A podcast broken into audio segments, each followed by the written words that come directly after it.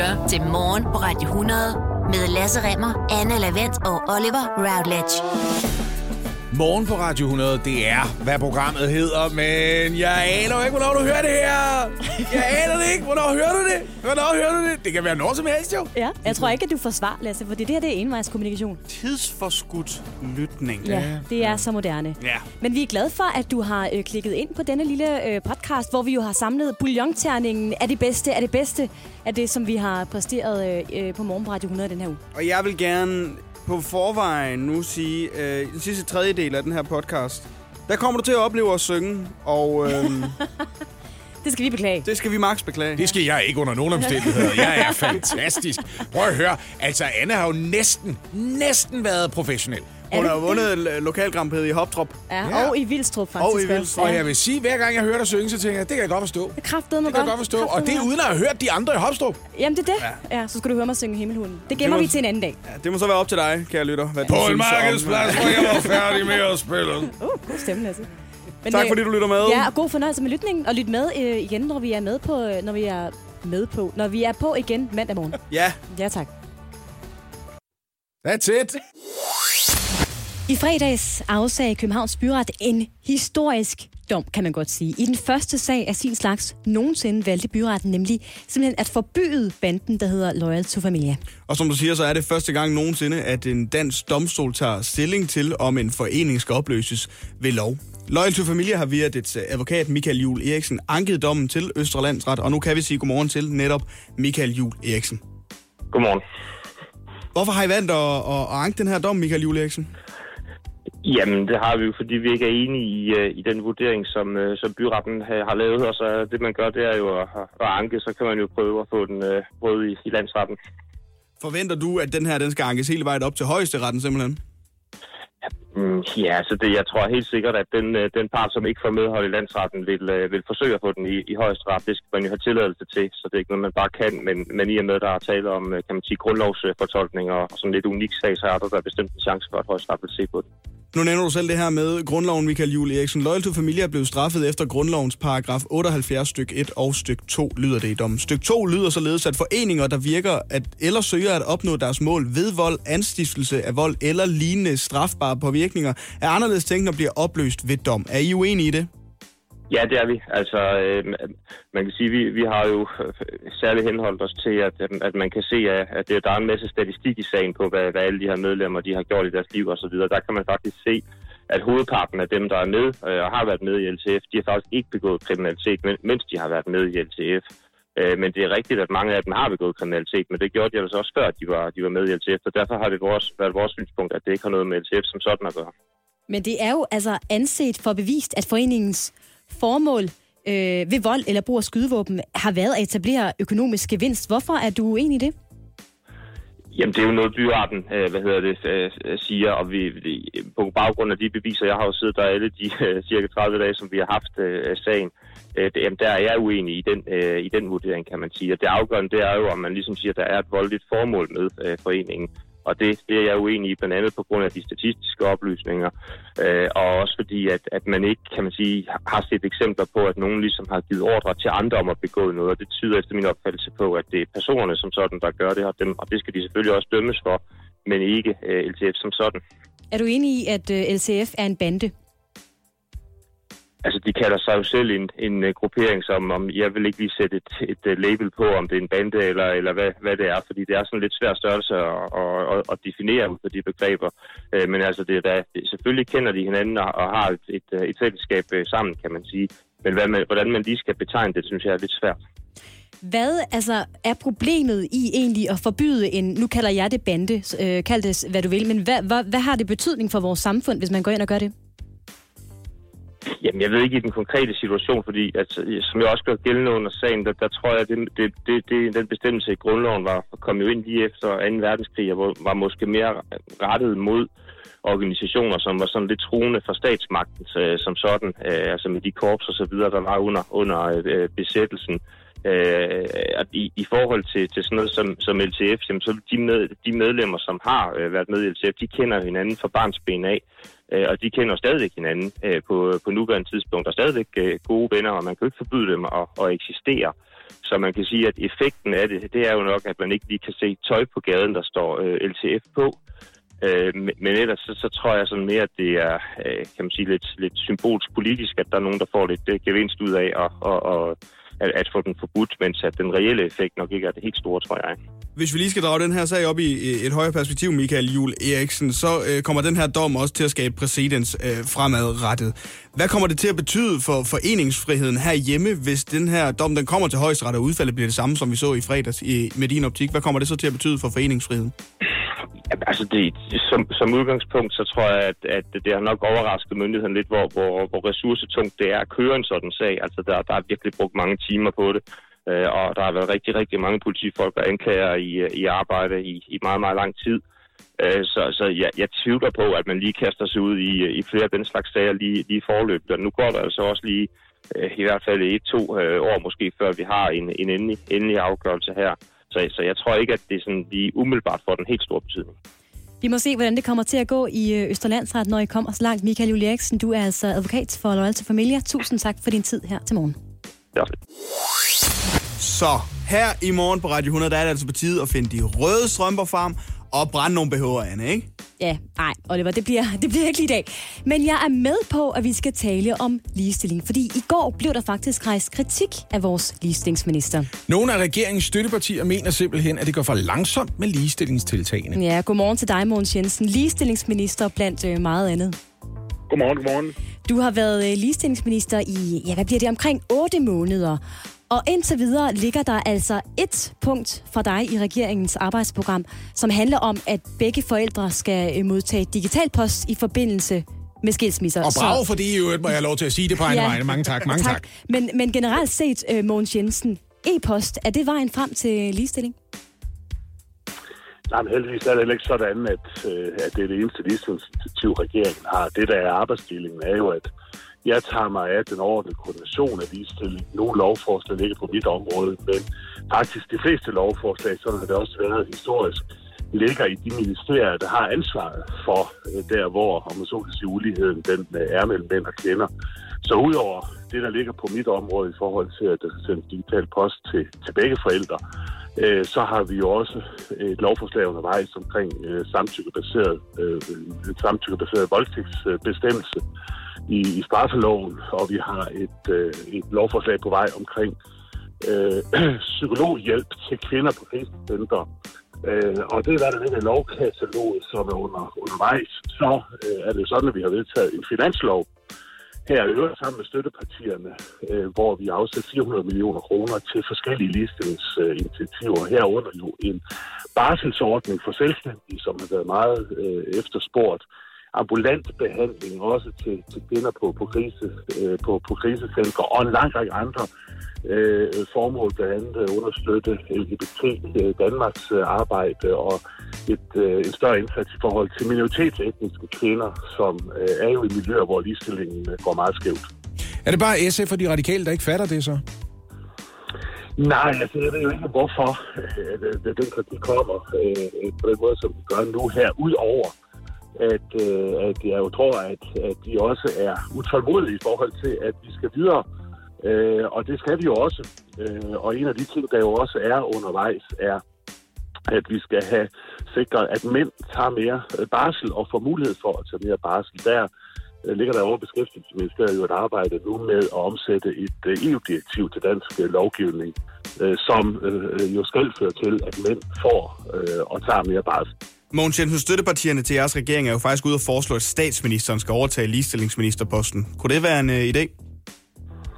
Jamen, det er jo statsministeren, øh, der bestemmer øh, øh, arbejdsporteføljerne for ministerne, og, og hun har sat mig til at være ligestillingsminister. Det er jeg jo glad for, fordi øh, jeg har øh, gennem det meste af mit politiske øh, liv arbejdet med øh, ligestilling. Det er noget, jeg brænder for, og jeg synes, det er vigtigt. Og jeg er også enig i, at vi har store udfordringer fortsat øh, i Danmark, selvom vi er, øh, selvom vi er kommet langt. Øh, så øh, jeg gør det, jeg øh, kan, og jeg synes som sagt også, at vi har gang i lang række initiativer. Og jeg synes selvfølgelig også, det kan virke mærkeligt, at, at, at ja, for eksempel det radikale venstre øh, øh, skoser, at vi faktisk selv med dem har sat 400 millioner kroner af til ligestillingsdirektivet på finansloven. Øh, det synes jeg jo faktisk er, er, er temmelig meget. Mogens Jensen, du er jo øh, minister for fødevare, fiskeri, nordisk samarbejde og ligestilling. Altså, det, det er en del ting. Kan du øh, prøve at blive lidt konkret i forhold til, hvor meget ligestillingsdagsordenen egentlig fylder i løbet af en øh, arbejdsdag for dig? Jamen, det er jo sådan, at, at ligestillingsministerposten har jo øh, historisk altid ligget øh, i, andre ministerier og sammen med andre øh, ministerporteføljer, så det er ikke, øh, det er ikke noget nyt. Øh, øh, og nu er det ikke mig, der sidder og laver øh, alt arbejde. Det har jeg jo gode medarbejdere øh, til. Øh, så jeg bruger jo den tid, der skal til for at træffe de øh, nødvendige beslutninger øh, på, på de forslag og idéer, der kommer op, både fra embedsapparatet og selvfølgelig også det, der kommer øh, i det samarbejde, vi har med Folketingets øh, partier og øvrigt masser af interesseorganisationer. Så man kan sige, jeg bruger den tid, der skal til for at træffe øh, beslutningerne. Mogens Jensen er altså minister for Fødevare, Fiskeri, Nordisk Samarbejde og Ligestilling. Det er nederen portefølje. Tak for dine svar. Tak selv. Hej Frank. Hej Lasse. Vi har lige tjekket din tillægskontrakt og sørget for alt, hvad du har brug for. Et halvfyldt glas med små bolcher, en øh, næsten tom bøtte håndsprit, og, og så har vi sørget for en fjernbetjening til et Samsung-fjernsyn. Det er det, du gerne vil have, ikke? For at Ja, det, er- det er min riderliste. Ja, jeg kender dig så godt. Jeg må sige, I bruger godt og meget håndsprit herinde, var? Ja. Vi har, i, øh, vi har i et halvt år op til nytår været glade kollegaer til en kvinde, som nu er på barsel. Og øh, det øjeblik, hun annoncerede sin graviditet, så kom håndspritten på bordet. Så øh, Det er ikke noget med coronavirusen at gøre. nej, vi er ligeglade med den. Okay. Er vi. Altså corona, hvem siger nej til sådan en? Ja, ja, det er. Virus eller øl, ikke? Ja. når det kommer til stykket. Bare giv mig en cool en af slagsen, så er jeg tilfreds. Frank Sådan Varm, vi er rigtig glade for, at du er her. Hej, hej. Hej, hej. Er, er Lasse ikke ansat her, eller hvad? Har jeg snakket med den forkerte? Jeg dukker bare op, og der er ikke nogen, der tager at sige til mig, at jeg kører til herovre ved knapperne. Lige Præcis. Du er her jo, fordi øh, vi skal tale om den nye og sidste klovnfilm, som øh, snart får premiere i biograferne. Det skal vi. I er allerede begyndt at kalde det den forløbige sidste klovnfilm. Ja, men det I er hvert den fald i- sidste klovnfilm, I hvert fald i et langt stykke tid. Det er fordi, du har kendt mig i mange år, og du ikke stoler på mig en dørtærsken. Men det er den sidste klovnfilm. Mm. Og øh, jeg vil da gå så vidt som til at sige, at det er en rigtig god klovnfilm. Øh, min kollega Kasper Christensen øh, går hele tiden og siger, at det er den bedste klovnfilm. Aha.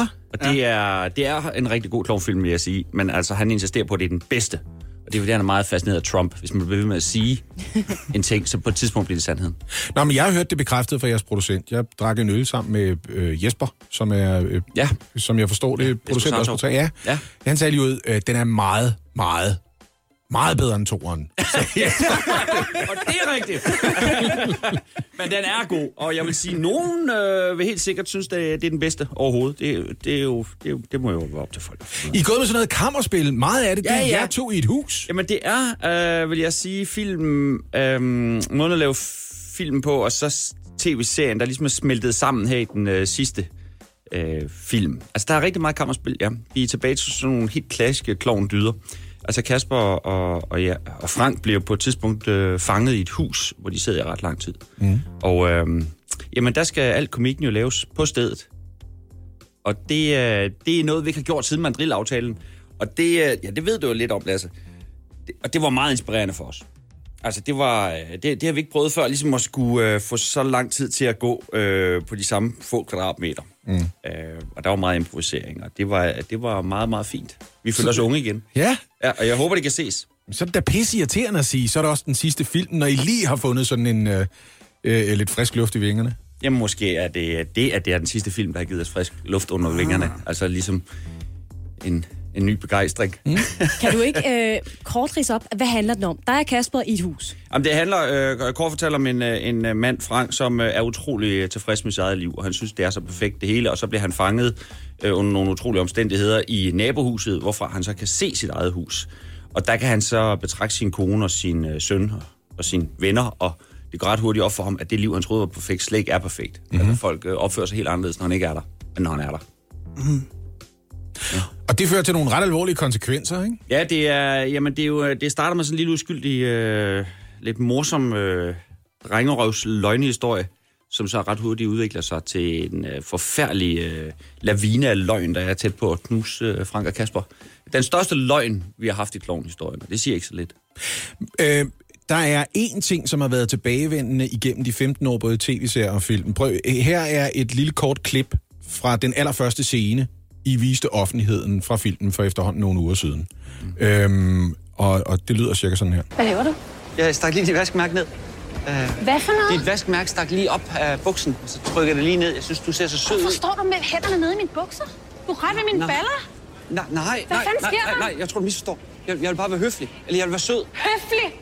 Du tog mig på røven, du havde hånden nede mellem mine baller. Kasper, forklar egentlig, hvad det er, jeg gjorde. Hvad, hvad er det, der foregår? Jamen, Hvem jeg, er jeg, du? Jeg, lavede vaskemærke. Og hvorfor står du og tager mig på røven, når jeg står og prøver at tjekke ind? Der er ikke nogen, der Nej, tager nej, dig nu, nu rolig, rolig, rolig. Der er, ikke- der er ikke nogen, der tager dig på røven. Det Der er ikke nogen, der styr tager på mig på røven. Nej, nej. Du stod og havde hænderne nede i min... Han stak fingeren op i røven på mig. Ja, det eskalerer hurtigt, det der. ikke?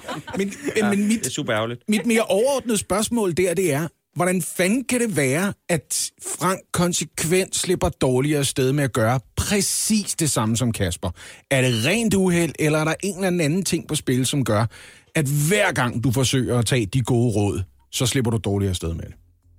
Jamen, altså, det er jo ligesom rollefordelingen. Øhm, Frank er jo øh, den, den fyr, der egentlig gerne vil det bedste, og som gerne vil opføre sig ordentligt, men som så igen og igen øh, hele tiden kommer i glemme. Øh, han er en lille smule socialt handicappet, og hans ven øh, Kasper er noget mere socialt agil, og øh, altså, det er jo en dynamik, vi har haft fra dag et, at, øh, at øh, Frank ligesom er den solide the good guy, øh, som bevæger sig rundt, og så møder han hele tiden øh, slangen i paradisets have, øh, Kasper, der frister ham, mm. og øh, får lukket ham ud i noget, noget værd lort. Det er jo landmusen og bymusen, Det er ikke? landmus og bymus, det er helt rigtigt, Lasse. Og begge to drevet af liderlighed, men på hver sin måde. Ja, jeg vil sige, vi er måske ikke helt så liderlige, som vi har været. Altså, det vil jeg godt lige adressere. ja. øh, nu, når, når vi roder os ud i, øh, i, i problemer nu, så er det måske mere drevet af en form for kedsomhed, mm. som øh, midaldrende mænd, Sådan. kvinder godt kan være ramt af. Altså, hvor, hvor en restløshed. Der skal ske noget, ellers, ellers så keder vi os ihjel. Fordi hvad er meningen egentlig med det hele, hvis der ikke sker noget? Frank, I har lavet øh, syv sæsoner af selve serien Kloven. Øh, når jeg hører det der klipper, så kommer jeg så til at tænke på det afsnit, der hedder Irma Pigen. Der er du også i noget af en lignende Ja. øh, situation. Der, der var jeg liderlig. Det er rigtigt. I, Ja, i, i det her, den her scene, vi lige har hørt, der var jeg altså bare høflig. Ja, og så, det er rigtigt. øh, Frank tror, han gør det rigtige, og så, så går det galt.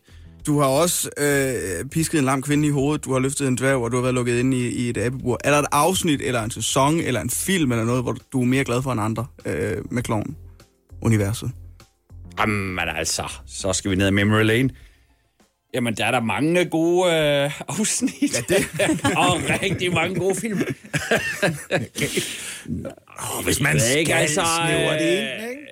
Nej, altså, det, det ved jeg sgu ikke. Altså, øh, altså, jeg griner jo som regel ikke øh, ude på sættet, fordi jeg ved, hvis man griner, så er scenen ødelagt. Men altså, øh, jeg kan da huske Ronja-scenen i Pandekagehuset. Den var der ved at tage livet af mig. Det var også, fordi jeg var lidt passiv i den scene. Jeg lå bare og lyttede Ja. til øh, Kasper og Ronja, som arbejdede øh, bagved. Det var, det var voldsomt. Er der grænser for pinlighederne? Altså, er der grænser for, hvad, hvad man kan udsætte øh, Frank for i de her øh, serier og film? Men ikke hvis det er sjovt. Ikke hvis vi kan få folk til at grine. Så er der ingen grænser. Jeg vil sige, det, det er ærgerligt, øh, når man øh, blotter sig og ikke får et grin. Det er også sket. Men altså, I har jo også haft masser af år til at vende jer til det der med at blotte sig, altså stå og sprede ballerne foran Mia, og altså du ved, den slags er vel efterhånden blevet sådan en jagt på, er der en ny måde, man kan ydmyge sig selv på. Når der så kommer en gæsteskuespiller ind, og manuskriptet siger, godt lige stik fingeren op i røven på hende, ikke? Hun har lavet pandekager til os. Så skal man vel også lige sige, du har ikke været med. Det er rigtigt. nu. Der skal laves en hulens masse aftaler. Ja, så h- hvordan laver vi det med flere og fingrene flere aftaler. Ja. Ja. Tiden ændrer sig jo. Ja. Nu skal vi passe mere og mere på. Ikke? Ja. Og hvis vi lige øh, kigger på den der scene, hvor Frank stikker en finger ned i, øh, i, i buksen på en pige. Altså, ja. den scene havde været anderledes for 10 år siden. For 10 år siden, der, der havde det måske været mere en historie om en, en kvinde med et, øh, en, en psykisk ubalance. Altså, der, der, der var det hende, der var blevet ført væk. Øhm, når, når en mand stikker fingeren ned i bukserne på en kvinde i dag, så er det altså en mand, der bliver ført væk. Og det er ja. måske også øh, meget godt. Jeg vil sige, i forhold til Ronja-scenen, jamen den var vild, fordi, øh, som du er inde på, Lasse, man skal lave aftaler med folk. Og øh, jeg havde lavet en øh, klokkeklar aftale med, med Ronja, dame, der spiller Ronja, om hvor jeg skulle placere mine fingre. øh, men så, så havde jeg da lige for en, alligevel lige for en sikkerheds skyld øh, klippet negle, kan jeg huske, øh, inden, øh, inden scenen gik i gang. Simpelthen fordi man ved jo godt, i kampens side, at adrenalin pumper, øh, så, så, så kan ens finger godt flytte sig øh, en lille bit smule, og en halv centimeter af det område er jo altafgørende. Kan man stole på sin fine motorik, når det gælder mellemkødet egentlig? Det kan man ikke, vel? Nej, nej, nej. Og en rigtig gentleman klipper negle. Det er ja, vi også enige om. det vil jeg også sige, for det skal være en god oplevelse for alle at være med i kloven. Øhm, bliver du ikke hængende lidt endnu? jo, det gør jeg. Ej, det er dejligt. Hjælp en, du holder af med at tage det første skridt til bedre hørelse. Få et gratis og uforpligtende hørebesøg af Audionovas mobile hørecenter. Så klarer vi det hele ved første besøg, tryk dig nemt i eget hjem. Bestil et gratis hørebesøg på audionova.dk eller ring 70 60 66 66. Kernefamilie, regnbuefamilie eller selvvalgt familie. Uanset hvilken familie I er, gør ASE arbejdslivet lidt lettere. Få én fagforening for hele familien til kun 99 kroner om måneden. Og se den ekstra rabat, du kan få på ase.dk. Hvem kan give dig mere tid i hverdagen? Det kan Bilka. Med Bilka to go. Bestil online og hent din dagligvarer samme dag i vores drive-in, eller vælg hjemmelevering lige til døren i udvalgte områder. Bestil via app eller på bilkatogo.dk. Hvem kan? Bilka. Du er stadigvæk har besøg af Frank Varm. Yep. Det er godt, du bekræfter. Ja, det er. Men altså, det er mig. Vi har jo talt øh, lidt om øh, Klovn, den nye øh, Klovn The Final. Den sidste klovnfilm, der øh, får premiere øh, i de danske biografer øh, lige om lidt. Men hvis vi lige kigger lidt tilbage, altså øh, Klovn har jo nærmest, hvad bliver det, 15 års tid på bagen efterhånden, ikke? Ja, 15, 16, Ja. 17. Øh, og i den tid er der jo ikke sket specielt meget med din karakter, Frank. Altså, han, øh, han udsætter sig stadigvæk sig selv for pinlighed. Nå, han er ikke så liderlig med det, har vi fået bekræftet. Det har vi fået at vide øh, lige før. Præcis. Men hvad med dig selv som komiker i den tid, øh, Frank Vam? Er der noget, Der du synes... skid. Der er ikke, der, godt, næste spørgsmål. Ej, jeg tænker, er der noget, som øh, du griner af i dag, som du ikke har grinet af for 15 år siden? Eller omvendt? Altså, øhm, Du må godt sige jeg vil nok Lasse. sige, at jamen, alderen er blevet en lille smule øh, blødere, og øh, jeg, jeg er sådan... når, når, når humoren bliver sådan alt for, for kynisk afstumpet, hvilket jeg selv har været meget glad for tidligere, så kan jeg godt blive en lille smule sådan træt indeni. Jeg tænker, der må der være mere mellem himmel og jord end bare kulde. Jeg, jeg kan egentlig godt lide, når, øh, når der er sådan noget varme i komikken. Og det er noget nyt, der er sket for mig. Jeg kan jo rigtig godt lide Louis C.K., men samtidig der kan jeg også blive helt trist, når jeg har lyttet til ham en times tid. Han er så hård. er du blevet sentimental? Hvad fanden er der Ja, sket? måske lidt. Ja. Måske lidt, ja. Har du ikke haft den modsatte oplevelse også? Jeg synes, at jeg har opdaget mine grænser, når jeg omgås folk privat. Nogle gange er anderledes end andre sager, fordi jeg har vendet mig til at stå og sige ret intime ting til fremmede mennesker, og så ender man med at sidde i et middagsselskab og tænke, kan vi ikke snakke om det? Men det var jeg ikke klar over. Det, var da, det tror jeg da godt, man kunne snakke om det her. Jeg ved, hvor, hvor man kommer til at over, sådan overskride andre menneskers... Oversharing er Ja. virkelig blevet en ting, som jeg opdagede især i 30'erne, jeg havde i forhold til andre. Jeg synes faktisk ikke, det er så meget privat. Jeg synes det er mere i sådan nogle pressesituationer, som den her, hvor man gerne vil levere, og man gerne vil underholde, og der kan jeg engang imellem godt komme ud og tænke, hvorfor skulle jeg da absolut sige det? Hvorfor skulle vi ned ad den vej, hvor jeg får lyst til at køre hjem og tage mig et bad? Føler du dig snavset bagefter? Ja, altså, hvor man simpelthen får sagt for meget. Øhm, fordi man er en, øh, man er en, en klovn, ikke? Der, du ved, en vildere og vildere klovn, vildere og vildere klovn, Ja, der skal underholdes, ikke? ja en, en klovn, der hele tiden er nødt til at steppe det op, fordi ja. Folk er forlanger det. Jeg vil sige, at privat er altså indimellem øh, det stedet kedeligt. Der kunne jeg faktisk godt tænke mig at være, have lidt mere pep en gang imellem. Hvad skal I lave nu? Der er, Frank, øh, der er Kasper, skal I arbejde sammen? Der er Frank. Ja, jo, jo. Fordi der er jo Frank. Der er jo Frank på skærmen, og så er der Frank i øvrigt. Ja. Skal I arbejde sammen stadigvæk? I har jo lavet en del ting, også ting, Jamen, som det- offentligheden ikke har hørt så meget til. Det skal vi da nok. Det skal vi da nok. Altså, nu skal vi lige uh, runde den her film af. Mm. Den sidste film. Uh, og så må vi lige finde ud af, hvad vi så skal. Altså, Ah, come on, I har nogle ting liggende i skuffen. jo, men der er jo altid et eller andet, man går i gang med. Men det, det er også lidt uinteressant, synes jeg, at fortælle folk om uh, alle ens planer. Det er på en eller anden måde rart at fortælle om noget, man har lavet. Mm. Fordi mange af ens planer jo så ikke bliver til noget, og så skal man så konfronteres med det. Og i det øjeblik, man har snakket om ens planer, så, så er det som om, det også der opstår et pres. Så skal man jo lave det lort. Altså- Så mister man lysten. Jamen, så presser jeg bare løs i den retning. Øh, lige nu, der, sådan som jeg forstår det, ligger muligheden for at lave et amerikansk remake af Clown stadigvæk hos Sacha Baron Cohen, manden der Ja. i sin tid blev kendt som Ali G, men er blevet berømt for mange andre ting siden. What? Ja. Ja. Øh, er den død, eller? Nej, han har lige forlænget kontrakten, men jeg ved ikke, om det kommer til at, at ske. Altså, øhm, jeg tror, han har haft den i 10 år nu. Mm. Nu har han lige forlænget den yderligere to år. Han har jo penge nok, så hvorfor? Ja, ja, og øh, måske tager vi ikke penge nok for rettigheden simpelthen. Må jeg ikke lige spørge, hvorfor er det egentlig, altså den sidste klovnfilm, altså klovnuniverset lever jo i bedste velgående stadigvæk, har øh, virkelig mange fans rundt omkring. Jo, men jeg, altså, det tager meget tid, og det fylder meget, og nu har vi lavet kloven i rigtig mange år, og øh, vi, har, vi ved, at vi kan lave kloven, og så kan man måske godt blive lidt tvivl. Kan man egentlig lave, lave noget andet? Altså, øh, så er det måske meget godt at lige skabe noget plads i kalenderen, for at udfordre sig selv lidt. Kæft, hvor er det arrogant. Det Nej, nej. at have lavet den bedste danske komedieserie nogensinde, og så sige, det er Ej, som okay. om, det er Okay. som om, prøv at høre, det er for nemt at være fantastisk. Nej, det er ikke nemt. Det er nemlig det, det ikke er, Lasse. Og, og nu har folk i... i altså, jeg, jeg skal jo også lave noget andet. Du ved jo godt, altså... Øhm, Du ved godt, jeg ikke kan du sige ved jo det. godt, Lasse, at øh, man skal også lige prøve noget andet en gang imellem. Øh, det, det betyder jo ikke, at man ikke kan åbne op for kloven igen. Selvfølgelig kan man ikke det. Men jeg synes også, vi har lavet... Øh, Jamen, der fanger du mig på det forkerte ben, Lasse. Du er fuldstændig ret. Det er så forkælet sagt. Øh, men... Øh, Øh, jeg synes faktisk, at øh, vi har lavet sådan nogle øh, klovnfilm, som handler om øh, store dramaer i det midalderne menneskes liv. Altså den første film handlede om øh, faderskab, og den næste om venskab, og nu den her om ægteskab. Altså hvad er der af store kriser ud over det? Altså næste gang, der opstår en stor krise i, øh, i mit liv, der, øh, der er det jo, når jeg skal dø. Og der... Det kan godt være, når Kasper bliver alvorligt syg, så laver vi en sidste klonfilm. Så det kan vi så glæde os til.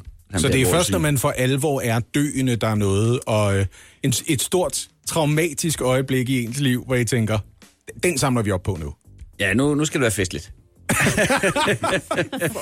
Nej, men altså, vi, så, øh, nu, nu er det jo som sagt sidste klovnfilm, vi laver. Det, vi, vi skal også lige måske have rundet tv-serien af. Det, det kan jeg ikke helt udelukke. Ikke helt udelukke. Det er en cliffhanger Ja, at afslutte på. Frank, der er øh, premiere i den her uge på den nye klovn.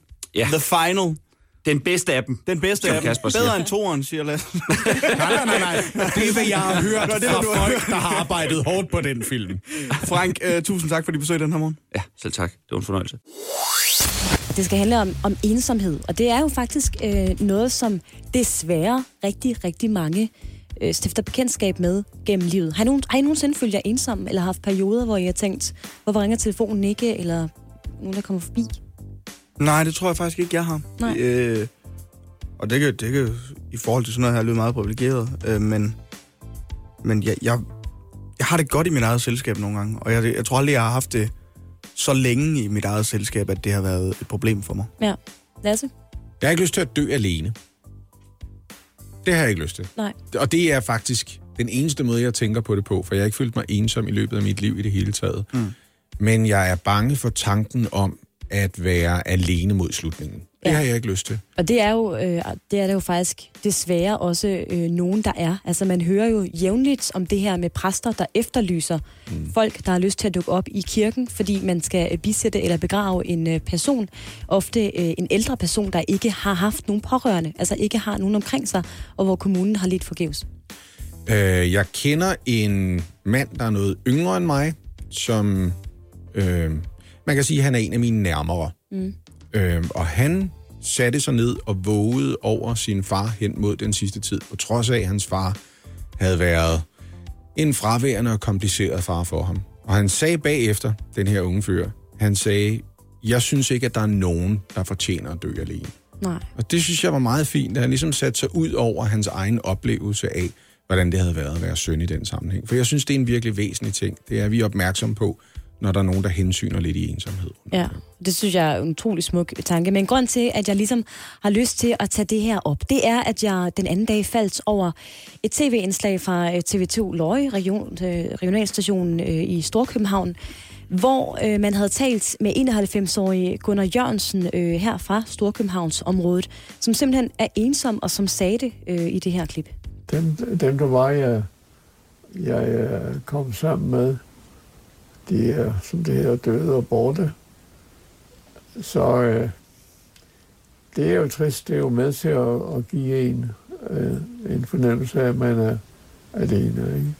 Ja, jeg, jeg kan slet ikke have sådan noget. Jeg får næsten helt tårer i øjnene her. Mm. Fordi øh, det er sådan, at Gunnar Jørgensens venner, familie, hustru, søn, alle sammen er, er gået bort. Og det er jo det, der øh, sker, når man når op i alderen, og når man når op i, når op i en alder øh, i 91 år. Altså, at så er der måske ikke så mange tilbage. Man mister øh, ens omgangskreds omkring sig. Og det vurderes faktisk, at blandt de ældre over 65 år, som Gunnar Jørgensen her, der er det cirka 50.000 i Danmark, der er ramt af det, der hedder svær ensomhed. Mm. Og det, værste, det er rigtig mange, og det værste er, at der er mange, der naturligvis nok, fordi de ikke har nogen, ikke taler med nogen om det, men det er heller ikke sådan, at de går op til lægen, eller henvender sig i, i ældresagen, eller hvad man nu kan gøre, fordi de måske synes, at det er sådan lidt pinligt, mm. tabuiseret, fordi at ligger der så implicit i det, at, at man øh, ikke får besøg, fordi man ikke er værd at besøge. Ja.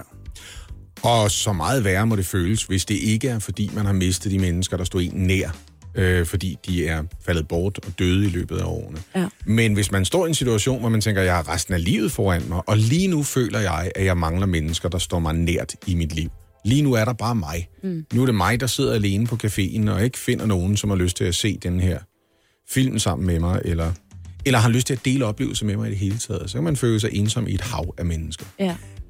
Tager jeg fejl i at tænke, at, i, at der på et tidspunkt var det i Storbritannien, man indførte en minister for ensomhed. Mm. Jamen, og det, det er fordi, altså i Storbritannien har det her også været et enormt stort problem, og det er det i øvrigt i mange lande. Det er ikke kun i Danmark, at ja. man kæmper med det nej, her. Nej, nej, altså ensomhed er et, et globalt problem. Og i Storbritannien, der gik man faktisk ind og lavede en politisk handlingsplan mod ensomhed. Det var under øh, Theresa May, da hun sad som øh, premierminister øh, tilbage i 2018. Og hvor man ligesom besluttede, nu skal det være slut, vi skal gøre noget aktivt for det. Der er selvfølgelig nogen, der altid vælger at være øh, enlige til sidst, fordi de, de godt kan lide at være, øh, være i deres eget selskab. De ikke har lyst til at socialisere. Men for dem, der har lyst, der skal de med med have muligheden. Og derfor øh, lavede de en plan, der i øvrigt havde bred politisk opbakning, øh, hvor de afsatte øh, millioner af kroner til øh, lokale øh, caféer, haver og lignende, som ligesom skulle indbyde øh, ældre mennesker og ensomme folk i det hele taget til at komme og socialisere. Altså her er et sted, du kan gå hen og møde ligesindede, og samtidig så valgte man at køre en oplysningskampagne til børn i skolealderen, som øh, i lø, altså i undervisningen skulle lære om det her med ensomhed, og få at vide, at prøv at høre, det er noget, alle føler gennem livet, og det er noget, vi skal snakke højt om, fordi så på den måde kan vi bedst hjælpe hinanden. Mm, var det det, der var motiveret af, at et britisk parlamentsmedlem blev skudt af en ekstremist, og hun havde arbejdet med ensomhed og en politisk handlingsplan for det, og så ønskede premierministeren at fortsætte det arbejde. Sådan set også på trods af, at Joe Cox, der blev skudt, vist egentlig var medlem for det andet parti. Det Ja. var sådan et forsøg på at sige, det er et fælles menneskeligt problem, og det kan vi alle sammen løbe ind i, og det er med sværere at sidde som 29-årig og efterlyse en besøgsven, end det er for eksempel som 92-årig. Ja, fordi det, altså, øh, her afslutningsvis, det er jo også altså, unge mennesker, der, der er ensomme. Og min egen, jeg prøver virkelig det der med, fordi jeg har faktisk i nogle perioder af mit liv følt, at jeg har været lidt ensom. Mm. Og, og en af grundene til det var, at jeg ligesom fik min øh, sociale omgang med folk via de sociale medier. Mm. Jeg tænkte, "Jamen, nu har jeg fået et opslag med 50 likes, jamen, så er det da socialt nok for i dag. Eller nu er der lige tre, der har kommenteret et billede, jamen så har jeg da. Men det var jo ikke nok. Altså det er jo ikke nok til at opfylde ens behov for at, at være sammen med folk. Så i stedet for, så sluk de der øh, skærme, og så gå ud og drikke en kop kaffe med en gammel veninde eller et eller andet, ikke? I mandags der bragte Jyllandsposten en satiretegning, som i den grad har vagt vrede hos det kinesiske styre. Ja, tegningen forestiller det kinesiske flag, hvor de her øh, karakteristiske gule stjerner er skiftet ud med coronavirus, som jo i øjeblikket øh, haver Kina, og som også har dræbt øh, over 100 mennesker. Hvad, hvad fanden sker der lige nu? Vi kan sige godmorgen til Kasper Wigman, som er daglig leder ved Think China, en tænketank under Københavns Universitet. Godmorgen, Kasper Wigman. Godmorgen. Hvad er det, det kinesiske styre har set sig så vrede på ved lige præcis den her tegning? Øh, Jeg tror også, det er vigtigt at adskille det kinesiske styre og så det kinesiske folk, for det er egentlig mest de almindelige kinesere, som, er, som synes, at den her tegning den er tåbelig. Og det er simpelthen fordi, at kineserne er meget, meget stolte af deres nation og meget stolte over, hvor Kina er nået frem til i dag. Og så er situationen i Kina så med coronavirusen så alvorlig, så mange kinesere føler sig utrygge og bange ved, hvad der kommer til at ske. Og når de så ser den her tegning, så synes de simpelthen, at det er tåbeligt og, og en fornærmelse. Derfor reagerer de så voldsomt. Og når kineserne så reagerer så voldsomt, så er den kinesiske ambassade i København også gå ud og, og reagere på det her og sige, at vi vil have en undskyldning fra Jyllandsposten, som de så gør. Og det er, det er ambassaden simpelthen nødt til med de udenrigspolitiske linjer, som der er udstukket fra Beijings side. Jeg tænker også, der må jo være nogle øh, ret kendte kulturforskelle mellem øh, den danske befolkning og den kinesiske befolkning. Så spørgsmålet er, kunne Jyllandsposten have forudset den her reaktion fra, øh, fra kineserne? Mm, måske og måske ikke, og det må jo være op til, til Jyllandsposten selv og chefredaktør Jakob Nybro. Øh, man kunne måske godt have spurgt nogen og sagt, sådan, hvad tror I det her vil ramme kineser, men når man ikke har til hensigt at skade nogen, og man bare siger, vi vil egentlig bare give et øjebliks billede af, hvad der foregår i Kina. Derfor flaget med coronavirusen for at sige, at der er coronavirus i, i Kina, det er det, vi alle sammen snakker om. Men man kunne måske have forudset med kineserne, hvis man kender lidt til deres kultur og situation, at vide, at, at det vil de ikke synes er sjovt. Og den måde, kineserne reagerer på, varierer så også i forskellige grad, hvor nogen, nogen bare altså påpeger, at hør her, der er altså læger og sygeplejersker, der knokler 24-7 med livet som indsats for at bekæmpe den her virus, så, så skal I altså ikke lave krig med vores flag og situationen. Og så er der selvfølgelig nogen på sociale medier, der går lidt mere amok og også begynder at svine Danmark til på, på det groveste, de har lært. Kasper Wigman, jeg kan ikke lade være med at tænke på, hvilke konsekvenser det her må kommer til at få for Danmark. lidt at den her sag, den dør ud, og man kan også se, at, at selvom det her det trendede ret voldsomt på, på kinesiske sociale medier i går, så er det for længst peaked og ved at gå i sig selv. Så det kommer lidt an på, hvor meget der ligesom bliver, bliver stikket til gløderne fra officiel side, både Danmark og, og kinesisk. Men måske kan det have den effekt, at kineserne så næste gang, de skal i supermarkedet og kigge på danske produkter, eller skal have en rejse til Danmark, siger, at det vælger vi fra, fordi de har fornærmet vores land. Men jeg håber lidt, at det, det er et storm i, i, i en glas vand, det her, at, at folk ligesom altså falder til ro igen, og så er det noget andet, vi kan komme videre på efter det her. Vreden er meget personligt rettet imod tegneren bag, for ligesom at skelne imellem at være vred på den danske befolkning og Danmark som helhed, og så den ene tegner. Og så kan jeg ikke lade være med at tænke, hvad kunne man forestille sig, de kinesiske styre havde gjort, hvis det var en kinesisk tegner, der havde tegnet præcis den samme tegning, og den havde spredt sig i Kina? Jamen, der tror jeg, at, at tegner nok var blevet kaldt til en, til en kammeratlig samtale, men jeg tror, at hvis det var, så havde hans, hans redaktør så fjernet den, hvis den overhovedet var blevet trykt øh, i første omgang. Det har nok ikke fået nogen konsekvenser i fængselsstraf. Måske var journalisten eller bladtegneren så blevet, blevet fyret, hvis, hvis det var det, men jeg tror ikke, at man ville se det en, en fængselsstraf, hvis det kom til det. Kasper Wigman, du er daglig leder ved Think China under Københavns Universitet. Du skal have tusind tak, fordi du var med her til morgen. Selv tak. Jeg glæder mig til det her. Det bliver fedt, det her. Der er sket det, at I nu har fået øh, udleveret nogle manuskripter. Jeg har streget det over med grønt, øh, hvor I skal sige noget. Bekræftet. Godt. Ja. Og lad mig lige sætte øh, scenen igen. Altså, er det, jeg... nej, er, skal vi... Ja, det skal vi. Og du skal især, Oliver. Du er Kalundborg, og du har bare levet dig ind i rollen her. Jeg er statsminister Mette Frederiksen. Ja, du er. Øh, og jeg har jo indbudt jer to. Kalundborg Kommune, det er dig, Oliver. Og Gentofte Kommune, det er dig, Lasse Remmer, er til en tak, snak på. Marienborg. Er dejligt. Ja, øh, selv tak. Fordi vi jo skal drøfte udligning, og vi skal øh, drøfte hovedpunkterne i det. Og det er så forudsigeligt, at jeg har lavet et manus, øh, selvom det øh, først er i dag, det bliver præsenteret. Det var charmerende lille sted, jeg lavede her. Marienborg, det ligner mit annex. Ja. Det gør det på mange måder, vil jeg sige. Vi er ikke gået i gang Jeg har fundet noget lyd her, så det lyder som om, vi er til møde på Marienborg, Nå, tror jeg. ja. Lyder det? Ja. Se, det er sådan bare, bare så man får lige lidt stemning af at være til møde, ikke? Det er dejligt. okay. Okay, jeg er, er I klar? Yes. Super. Jamen, øh, så kan jeg sige øh, goddag, Gentofte og, og Kalumborg. Velkommen til jer øh, begge to. Det er mig, der er statsminister. Tag endelig, tag endelig plads, sæt jer ned, og der er lidt croissanter her. Kan man få en skammel til sin fod her? Det kan være... at- Det, det kan være op, kan jeg mærke. Er det her, eller hvad? Ja, det er Min urinsyre gik plager mig lidt. Det er Jeg bare skal, dejligt. jeg skal lige høre, øh, kan jeg byde jer noget at drikke? Noget te eller noget kaffe måske? Åh, oh, nej, nej. Ellers tak. Ellers tak, mange tak, men ellers tak. Jeg har faktisk en del kaffe i overskud for køreturen herhen. Ja, ja, jeg det ved kan- næsten ikke, hvad jeg skal stille op Nej, med. Det kan jeg da se, Gentofte. Øh, fire hele kaffekanner, simpelthen. Er det, er det ikke lidt for meget kaffe, du har der? Kan du drikke alt det? Jamen, hør nu her. Det er jo altid godt at have en lille smule i overskud. Og så skal du jo tænke på, at borgere i min kommune, Gørntofte, simpelthen bare drikker mere kaffe end andre steder i landet. Vi har grundlæggende tårnhøjt forbrug af kaffe i Gentofte. Ja, jeg vil, jeg vil ja. Men, men giver du en kop kaffe måske så? Altså, du har jo rigeligt af den, og så er jeg jo fri for selv at hente øh, ude i køkkenet her. Ah, ved du hvad med det? Altså, det har faktisk ikke været let for mig at brygge alt den kaffe. Det har krævet en indsats, jeg tror, du undervurderer. Jeg er i forvejen delt ud til rigtig mange på vejen herhen. Ved du hvad, jeg startede faktisk med 14 kerner, da jeg kørte hjemmefra, ja. ikke? Nu har jeg kun de her fire kerner tilbage, og hvis jeg bliver ved med at dele ud, så er jeg dårligt nok noget tilbage til mig selv. Ja, ja, det, det, det forstår jeg øh, selvfølgelig godt. Øh, hvad, med, hvad med dig, Kalundborg? Kan jeg byde dig noget at drikke? Jeg har også selv med, øh, det er godt nok te, men øh, jeg har ikke så meget af den, men, men du må da hjertens gerne få en kop af mig. Ja, tak skal Værsgo. du have. Tak skal du have. Jeg tager lige lidt her. Hold da, hold da op, Kalundborg. Det er da, det er da en lidt tynd kop te, du har med dig der. Ja, det drikker vi meget af hos os. Ser du, vi har mange ældre og syge borgere, som er alt den øh, te, der skal serveres, bliver smagen måske lidt udvandet, du ved. Og verdens mindste violin, Kalundborg. Og vi har jo ikke mulighed for at servere te nok til alle dem, der har brug for det. Uh, uh, uh. Men øh, er det er der måske også, fordi du sidder der og, og spilder teen, Kalundborg, når du hælder op, øh, kan jeg se.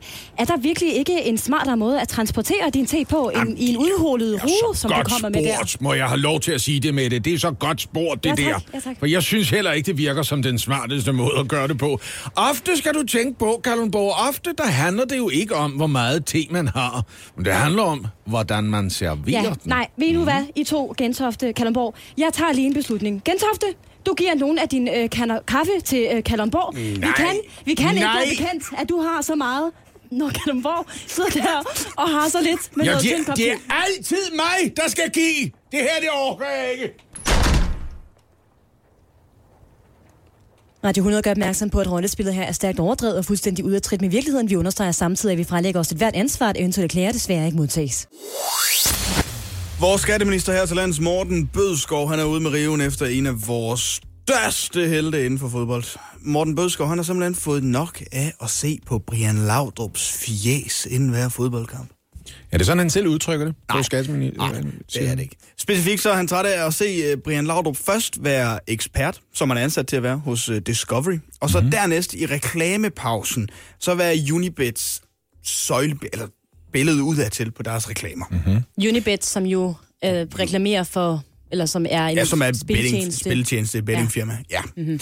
Brian Laudrup, han bliver ifølge ministeren, når han er sådan her, et værktøj til at få folk til at spille mere, fordi han både optræder som en neutral fodboldekspert hos Discovery, og så optræder han som tv-reklamefigur og ambassadør for Unibet. Han udtaler, at det burde slet ikke være så svært for spilselskaberne at fravælge folk i reklamer, hvis de også optræder som sportskommentatorer. Min, og, øh, min opfordring er faktisk fuldstændig klar. Det skal de holde op med. Det siger Morten Bødskov altså til børsen mm. i går. Han mener også faktisk helt grundlæggende, at øh, alle kendte skal ud af reklamer for spillefirmaer. Så det er også bad luck for Pilu og bad luck Ja, for Uffe også selvom Holm. de ikke optræder som eksperter. Lige eller... præcis. Men ba- ba- ba- ba- Hvordan vil du afgøre, om folk er kendte? Det vil jeg da gerne lige vide. Ja, men det har han tænkt sig at, øh, at drøfte i, i foråret sammen med Folketingets partier, når de altså sammen skal ændre reklamereglerne for bettingselskaber. Held og lykke med at formulere en bindende lovtekst, der er nem at fortolke for Kan man da, det kan man da heller ikke. Nej, selv så siger uh, Unibet blandt andet, at vi sikrer os altid, at vores markedsføring overholdende gældende danske regler. Det er fordi, der er nogen, der sætter spørgsmålstegn til, er det overhovedet lovligt, han gør det sådan her? Der siger en, øh, en forsker, at det er lovligt, men lovgivningen dertil er ret hullet. Aha. Discovery selv siger, at de er ikke omfattet af reklamebekendtgørelsen, fordi de sender ud fra London. Så Og det er vil sige, derfor, de- der er reklameafbryd som midt i, øh, midt i deres udsendelser, sådan noget, ligesom der er på TV3. Altså, de er undtaget ja. det her, fordi de er ikke dansk baseret. Nej, de sender fra, fra London, og det er deres øh, undskyldning. Men altså, det er et af mine sådan betting i generelt, og hvor nemt og tilgængeligt det er. Sådan en af de ting, jeg også er meget optaget af. Altså, hvad, hvad er jeres syn på, at Brian Laudrup både agerer som ekspert, og så to minutter senere reklameblokken er øh, Unibase billedet udadtil? Helt ærligt, jeg tænker, det er da kun ham selv, det går ud over. Altså, det er da hans egen troværdighed, han sætter på spil der. Altså, det har ikke noget at gøre med, at, at folk får mere lyst til at spille, fordi det er en lavdrup, der er reklamesøjle. Det Tænker tror jeg, jeg egentlig også, det jeg tror jeg, sim- det tror jeg simpelthen ikke. Altså, jeg, jeg, jeg prøver lidt at lave en sammenligning, der hedder... Øh, øh, hvis en øh, nyhedsvært øh, også øh, laver reklame for et politisk parti, altså, hvem er det så, det går ud over? Det er da nyhedsværtens troværdighed. Mm. Altså, så kan Mm. man måske øh, sætte spørgsmålstegn ved Laudrups øh, troværdighed i forhold til at kommentere kampe, men jeg vil ikke sige, at det, at det sk- skal hæmme folks øh, dømmekraft ud fra, om man skal spille eller ej. Det synes jeg, det synes jeg faktisk ikke er et ordentligt argument. Men hvad med bettingreklamer generelt? Altså, jeg kan ikke finde et, ikke et enkelt godt argument til, at der skal være bettingreklamer. Altså, jeg kan, jeg kan ikke se, hvad fanden er grunden til, at vi skal have dem. Øh, måske sådan, at folk, som spiller på et fornuftigt niveau, kan finde frem til de udbydere, der er mest solide og, og underbygger soliditeten ved at have et budget, der også gør, at de rent faktisk skal have. Men en folk, der spiller på et fornuftigt niveau, ved vel også, hvor de skal spille hen. Altså, prøv at høre. Det kommer jo også til at gå ud over øh, medieudbyderne for eksempel, fordi så vidt jeg husker, så er Danske Spil den største eller den næststørste tv-annoncør i Danmark. Så det må vi, jo- det, vi er jo enige om, det skal også inkludere Danske Spil. Så Danske Spil må for eksempel heller ikke sige, så er der jackpot i Eurolotto. Det må de ikke gøre længere, vel? Øh, eller hvad hedder det? Eurolot? Hvad fanden hedder det? Eurojackpot. Eurojackpot, ja. Ikke? ja. Så det, det må de ikke sige. Og så vinder man ikke længere 202 millioner kroner, hvis man står op torsdag den 30. januar og opdager, hey, Viking Lotto har givet mig en bonus på 202 millioner. Så er der måske 80 millioner i puljen. Så, så er det spillerne, der taber i sidste ende. Jeg ved sgu ikke. Det, jeg aner slet Nej. ikke, hvad det er for en domino-række, jeg har sat op her. Jeg, jeg, jeg synes bare, der skal være bedre argumenter, end at vi forbyder for alle, hvad få ikke kan tåle. Men er, der ikke, er, det, er, er det ikke bedre og mere legitimt, og, og, og hvis du så skal gøre det op, så vil du kunne lave... Jo, i lotto, der ved alle skulle være usandsynligt, da, men vi spiller, når vi køber lotto, så køber vi også drømmen om at vinde i lotto. Mm. Men når du får en reklame for, at okay, du får øh, 1,8 gange pengene igen, hvis øh, Lionel Messi scorer det næste mål, og Barcelona vinder sammenlagt 2-0, det er da en ligegyldig reklame. Men det kan du jo sige om alt. Det er da også ligegyldigt at reklamere for mælk. Jamen prøv at høre, når du, når du køber en mælk, så, så, så, så giver du ikke øh, 1000 kroner i håbet om, at du får en mælk. Så giver du 5 kroner, og så får du din mælk. Jeg vil Her, sige, der- jeg har købt mad, hvor jeg øh, betaler for den i håbet om, at den stadigvæk er frisk, når jeg spiser den. Det er sket. Men, men prøv at høre, jamen, nu, nu Jeg ved godt, det er det samme. Må jeg lige bringe et ord ind, der er irriterende, men som jeg bruger alligevel, der hedder øh, glidebane. Fordi der er jo heller ingen grund til at, at reklamere for alkohol. Skal vi så også forbyde alkoholreklamer? Nej, men i, igen, øh, du, du, du, Det kan jo også føre ud til, et, det kan, jo- i stedet for et forbrug, at der er jo nogen, der har et misbrug af eksempelvis alkohol. Og det, det samme med betting, der er nogen, der spiller det øh, og hygger sig en lørdag aften, og så er der andre, der bliver ludomaner. Men mm. det er jo ikke alle. Altså, så spørgsmålet er, hvad man skal lovgive Nej, efter. men, men ludomani, når du endelig kommer ud og bliver ludoman, så er det jo ikke øh, 100 kroner for en kasse øl, du spiller for. Så er det penge, du måske stjæler fra andre steder, eller i hvert fald, så spiller du for en, i hvert fald 100.000 kroner om måneden. Det gør du ikke, når du køber øl. Altså, nu er der jo den mulighed at benytte sig af Spilmyndighedens register over frivilligt udelukkede spillere, det der hedder Rofus. Så finder man sit NemID-kort frem, hvad går man ind, øh, registrerer sig selv, så kan du ikke spille hos nogen online bettingselskaber, og du bliver ikke lukket ind på det eneste mm. casino på dansk grund overhovedet. Og der kan man sige, det er da det mindste en mulighed, du ikke har, hvis du for eksempel er alkoholiker. Du kan ikke registrere dig selv som en, der ikke må drikke en øl eller købe en flaske vin, vel? Nej, nej.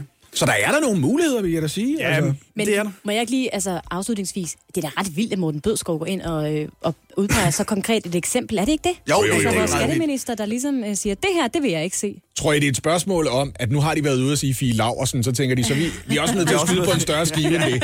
Og sige, godt nej, det er ikke bare Fie Laversen, vi nævner. Det er også- Vi nævner også Brian Laudrup. Ja, Vi tager lige en nationalhelt med Her er en anden ting. vi- skal, ja. prøv at høre, vi skal have pligtige faderskabstester. Kong Albert.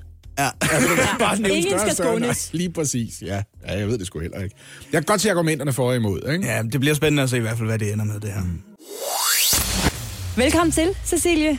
Tak. Praktikanski, du manski. Ja. Ej, du må ikke sige det. Nej, det er virkelig sørgeligt. Det er, hvad, sidste dag? Jeg kan slet ikke styre min Næst sidste, begejstring. næst sidste Næst dag. sidste dag. Ja, men øhm, ja, Ja, det er lidt hårdt. Det vil med andre ord sige, der er en dag tilbage. en dag tilbage. Eller et break tilbage, som jo også... Break tilbage, ja. Hvad snakker jeg om? Det er også rigtigt. Ej, men Cecilie det er jo, stopper øh, i morgen. What? Ja? Nej! det er en beslutning, vi har truffet hen over dit hoved. Ja, Ja. Jeg har en nødplan. Vi låser døren og lægger hende til bordet. Kan vi gøre det? vi har foreslået det til Nana, vores chef, men det faldt ikke i god jord. Hvad har du... Skal vi quizze om noget dyr? Uh, skal vi... Sikkert Nej. et eller andet lovgivning, der står i vejen for den bedste løsning. Det er ikke en quiz i dag. Jeg har simpelthen været i vildred over, hvad skulle jeg finde på til det her næst sidste break. Ja. Og det har forstå. virkelig været svært. Og så derfor har jeg sådan besluttet at lave en afskedssang om, hvad det sidste break skal handle om. Kunne handle om. Rock for praktikantløse. Ja. Ja, det, jo. Ja. Ja, så jeg har simpelthen skrevet en afskedssang, som øh, jeg håber, at I vil synge sammen med mig. Og du har delt den rundt her, Ja, jeg har delt den rundt. og jeg synes, du har ud. lavet en uh, lille genialitet i forhold til den melodi, du har uh, skrevet Ja. sangen på, Cecilie Dumanski. Hey, ja, det Jo, tak. jeg. Jeg har øh, valgt nogle af de aller, aller største kunstnere, der findes i verden. Ja. Nick og Jay. Ja, tak. Yes. Ja. Lidt skuffet over din sangskjuler. Den viser sig bare at være dine hænder. Der øh, Ja, der har jeg ikke lige nået at være helt kræa. Mm. Men øhm, ja, og den er jo baseret på den melodi, der hedder øh, En dag tilbage, som jeg har valgt at omforme til øh, Et break tilbage. Fedt. Er jeg, så, øh, er jeg så den her udgave af Et Break Tilbages øh, Peter Dyring, han er kapelmester for Nick Jay. Mm. Øh, er, det, er det mig, der lige tæller, tæller for, og sådan noget, eller hvad skal Ja, vi gøre? ja, det må du meget gerne. Så Sådan der. Han var hurtig på, ikke også? 3, 4, ikke også? Okay. Helt indtil. Og vi, og vi rapper os igennem det her. Okay, jeg er klar. Åh, oh, oh. ja, for helvede, ja. Okay, hvis du fik at vide, at du havde et break tilbage i radioen, hvad vil du så tale om? Hvad jeg vil tale om? Jeg tror, jeg vil. Grib mit lånekort og hop ned på Biblo. Lån den dyrebog, jeg altid har tænkt på. Med bjørnedyret nøgenrotte Østermålbro. Jo, de har superkræfter og er rimelig coolio. Jeg kunne også interviewe eksperten og blive klog på. Tyk gummi modvind til stikler med sojasauce på. Jeg vil lave en quiz til Anne, Oliver og Lasse. Og teste om nyhedshistorierne nu også kunne passe. Selvfølgelig en guldkaramel til taber og vinder. Og give min diætist en fed langfinger. Jeg kunne samle værternes citater for ugens løb. Og gøre dem til et endnu mere spændende kapløb. Eller tale om upassende mode og brors hus. Om prinsesse Maries madspidstips og vandmøllentus. Men hey, alt det har jeg jo et halvt år fundet på. Så hvordan pokker skal jeg må det overgå? Jeg kunne lave en afskedssang med, noget, med nogle af de bedste. Sig til Anne, Olli, Lasse, de var flere gæste. Sødeste Anne med sandhedens stemme. Olli Spas og løjer, de er svære at tæmme. Lasses opråb med jokes, jeg sent vil glemme. Og mig, Britt, der højker ved, sidder derhjemme. Jo. Nu vil jeg poppe den billigste panje. Sig til mig selv, jeg gjorde det fandme. Forlader stedet nu, uden at sige det til nogen. Ej, det gas, jeg vil tude og sige, find mig på phone. Fortæl, at værterne vil blive mega savnet. Og at deres selskab virkelig har gavnet. Men fuck nu det, jeg har fået så meget med. Nu må jeg altså snart afsted. Men ikke før vi benene har svunget. Og med vores falske stemmer har sunget. Åh, oh, Gud! Et break tilbage! Ja, lev mens du gør det, elsk mens du tør det. Et break tilbage! Lev mens du gør det, elsk mens du tør det. Et break tilbage. Break tilbage! Lev mens du gør det, Elsk mens du tør det. Et break tilbage! Lev mens du gør det, elsk mens du tør det. Et break tilbage. Ej, mand. Det er svært at være Nick og Jay, det er. Jeg troede bare, det var noget med at tale sådan her. Det viser sig, at det er pisse svært, mand. Jeg synes faktisk, du nailede den ret godt. Længere. Det det understreger også bare, hvor gode de er. Ja. Når man tænker, ah, det, så skal du, du skal lyde som om, du er ked af det meget Ja, tiden. lidt, og lidt ligeglad. lidt ligeglad, men også ked af det på en måde.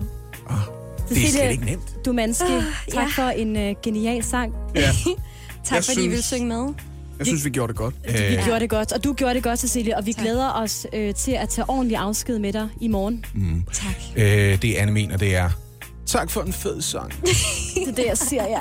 Selv tak. Det var en fornøjelse at høre på. Prøv at høre, det er ikke så nemt at ramme tonen i virkeligheden, vel? Nej, Det er det det ikke. det Så altså skulle vi ikke lige høre, hvordan de to drenge, øh, de sætter den i skabet? Jo. Nå, det er Jo, ikke kom det er med en lille smule federe, ikke? Og det er sådan her, det skal lyde i virkeligheden, ikke? Det er sådan, det skal Skal jeg nok holde min kæft ind over det? Det lød bare så godt, Godt, vi kan Lasse. rappe med. Er det. Okay, hvis du fik at vide, du havde en dag tilbage at leve i, hvad vil du så gøre? Hjælp en, du holder af med at tage det første skridt til bedre hørelse.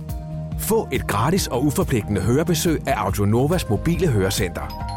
Så klarer vi det hele ved første besøg, tryk dig nemt i eget hjem. Bestil et gratis hørebesøg på audionova.dk eller ring 70 60 66 66. Nu skal vi altså til at tale om børn. Mm. Ikke? Jeg ved godt, børnene er afleveret i skole nu, men det er fordi, at der er en smørbrødsrestaurant i København, der hedder Bar Rye. Den åbnede sidste år. Den ligger inde i midten af byen, og de har nu indført, at altså, børn under 12 år, nej tak. Ingen adgang. Der, skal være, der skulle være fred og ro. Anne, du var også på ferie, for det var i sidste uge, du kom hjem fra ferie. Mm. I var på det, der hedder et børnefrit hotel. Ja. Ikke? Jo. Der er bryllupsreceptioner for eksempel med børn. Det er ok, men bryllupsfesten med børn, nej, det er der mange, der siger, nej tak, egentlig, det er jeg egentlig ikke så meget lyst til. Hvorfor er det det her, det hitter så meget frem, at vi ikke gider børn mere? Altså, jeg, jeg, vi gider godt børn. Jeg, Hvorfor tager du så på et børnefrit hotel? Nu har Jeg jeg godt gider børn. Øh, Jamen, jeg er måske bare ikke så glad for fremmede børn.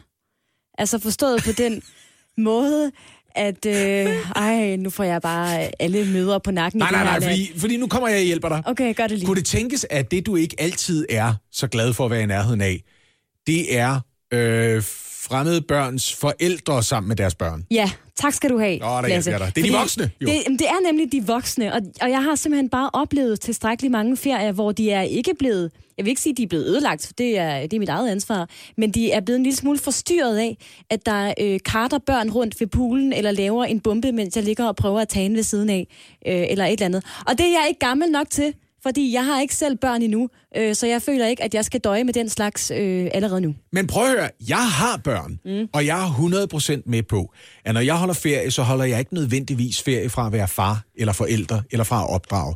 Stadig min opgave at minde mine børn om, prøv at høre, der findes andre mennesker i verden end dig, og vi skal alle sammen prøve at tage hensyn til hinanden.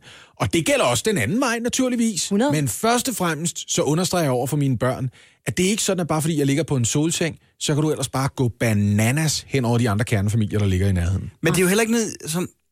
Det er noget nyt, at det sådan er, er, er... Der er flere steder, der ikke er så børnevenlige, og der er jo nu er der også flere steder, der siger, nej tak, øh, du skal ikke tage dit barn under 12 år med ind på den her restaurant, Men... fordi det ødelægger oplevelsen for alle andre. Hvor kommer det her fra lige pludselig?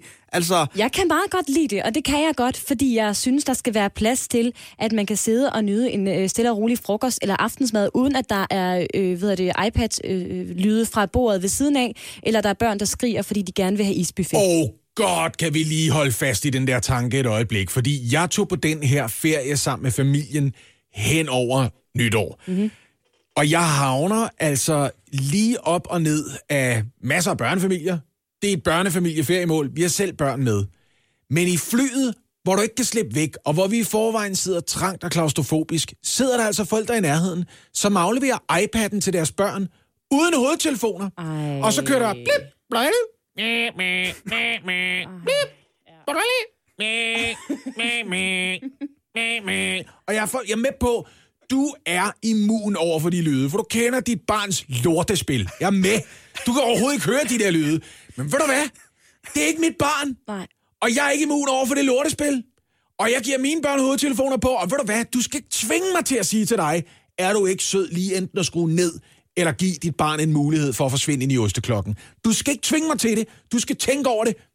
Før jeg er nødt til at bede dig om det. Og det er jo sikkert øh, de samme forældre, der giver deres iPads, de her børn uden høretelefoner, der så også brokker sig over andre, der har højlytte samtaler eller taler højt i telefonen eller sådan noget. Fordi de ikke selv forstår, at deres børn faktisk også forurener rummet med deres øh, lyde fra iPad. Men jeg tror, det er det største problem, når man er forældre. Det er, at man risikerer på et tidspunkt at blive immun ja. over for, hvor meget ens børn kan fylde med hensyn til lyd og bevægelse osv. Sagde du noget, Lasse? Mm? Sagde du noget til dem? Sag, gider I lige øh, skrue ned for de iPads?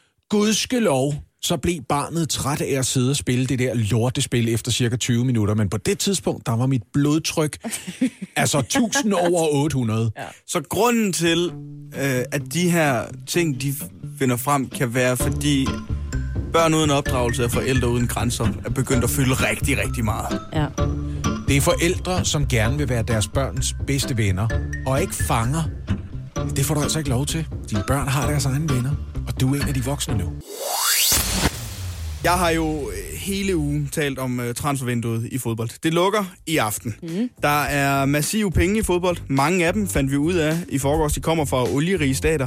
Men hvornår startede den her udvikling? Er der mon en løsning for det? Mm. Det skal vi. Det er i hvert fald det, det skal handle om nu. Vi kan nemlig sige uh, godmorgen til journalist og forfatter Asger Hedegaard Bøje. Godmorgen. Hvornår begyndte den her pengestrøm i fodbold, som vi ser i dag, Asger Hedegaard Bøje? Kan man sætte en dato på det? Man kan ikke sætte en dato på, men man kan sige, at der, er nogle, der, er nogle, der sker nogle vigtige ting op igennem øh, 1990'erne og begyndelsen af nullerne, som, øh, som øh, er med til at forme det fodboldlandskab, vi har i dag. Den, den dom, man populært kalder Bosman-dommen fra 1995, der, der i sin sådan meget enkelt fortalt betød, at, at der ikke længere var nogen grænser inden for EU i hvert fald, og spillerne kunne bevæge sig frit fra klub til klub og land til land og at klubberne ikke længere kunne stavnsbinde øh, spillerne med, med lange kontrakter, som de aldrig kunne komme ud af. Det startede helt klart øh, den der internationalisering og store kommercialisering, som vi, som vi har set af sporten siden. Og så kan man sige, øh, indførelsen af transfervinduet, som sådan i 2002, hvor FIFA, verdensforbundet på verdensplan, sagde, nu bliver vi altså nødt til at regulere det her marked, vi bliver nødt til at have nogle tidspunkter på året, hvor der ikke bliver handlet, og nogle tidspunkter på året, hvor der bliver handlet rigtig meget. De to tidspunkter er vel, er vel som jeg kan se det, det der sådan virkelig har, har kickstartet den her, det her hysteri, som det jo også er, øh, og, og den her inflation i øh, både lønninger og, øh, og transfers. Hvorfor er det egentlig et problem, at pengestrømmen er så stor i fodboldverdenen? Øh, man kan sige, det er jo heller ikke et problem, øh, hvis, øh, hvis, øh, hvis klubberne kan, kan betale de lønninger og de transfers, som de, øh, som de betaler. Problemet er jo, øh, som vi har set øh, i stor stil i de senere år, at, at, at klubberne sådan, kan man sige, holdes kunstigt oppe af øh, kapital udefra. Altså det kan være en rig øh, sheik fra, fra, fra Mellemøsten, eller en, en rig øh, forretningsmand fra USA, eller, eller Kina, eller Rusland. Og det er, jo det, det er jo det, vi ser, altså, hvor man kan sige, at fodbolden har altid, altså professionaliseringen i fodbold sker allerede i 1880'erne i England, ikke? så det er, jo, det er jo en gammel sag, men man kan sige, øh, der har altid været en eller anden forbindelse. Der har altid været en forbindelse til lokalområdet, til øh, måske har klubben været drevet af øh, en lokal forretningsmand, en familie. Der har været en, en forbindelse mellem fans, øh, spillere og ledelse. Og, og, og den, den kan man sige, den, den, er, den er kappet i de seneste år. Ikke? Der er ikke rigtig nogen, nogen steder, fansen de kan sende deres, deres bekymringer og utilfredshed og hen, øh, fordi, øh, fordi ejerne af klubben sidder formentlig på den anden side af jorden. Hvorfor alle de oliepenge? Hvor kommer de her sheikers interesse for lige præcis fodbold for? For det er jo ikke lige frem, fordi det er nemt at få græsset til at gå og lave en bane, hvor de kommer fra.